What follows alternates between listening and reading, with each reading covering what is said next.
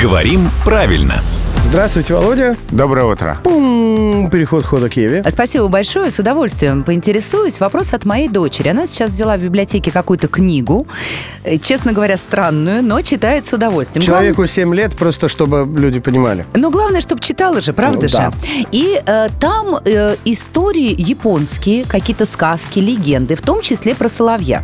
И моя дочка заморочилась, говорит, спроси у Володи, соловей. Это что, японское слово? И дополнительный вопрос. Говорят же, соловей – птичка певчая. И соло, да, вот когда исполняет только один человек, да, какую-то партию. Я доформулирую, с твоего позволения. Есть ли какая-то музыкальная аллюзия вот между словами соло и соловей? Это один из лучших вопросов, которые мне задавали. Правда? Да. Соло — это итальянское слово, угу. Заимствование из итальянского языка, и к соловью не имеет отношения по Шоль. происхождению.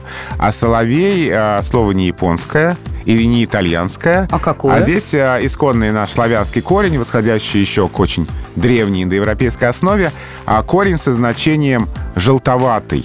Вот слово «соловый». Ага. Желтоватый, вот такой же корень. Поэтому птичка-соловей. Птичка-соловей Желтоватая... по, по цвету, желтоватый цвет на перышках. А тогда что же значит осоловел? Осоловел от недосыпа, ну, видимо, плохо выглядишь просто.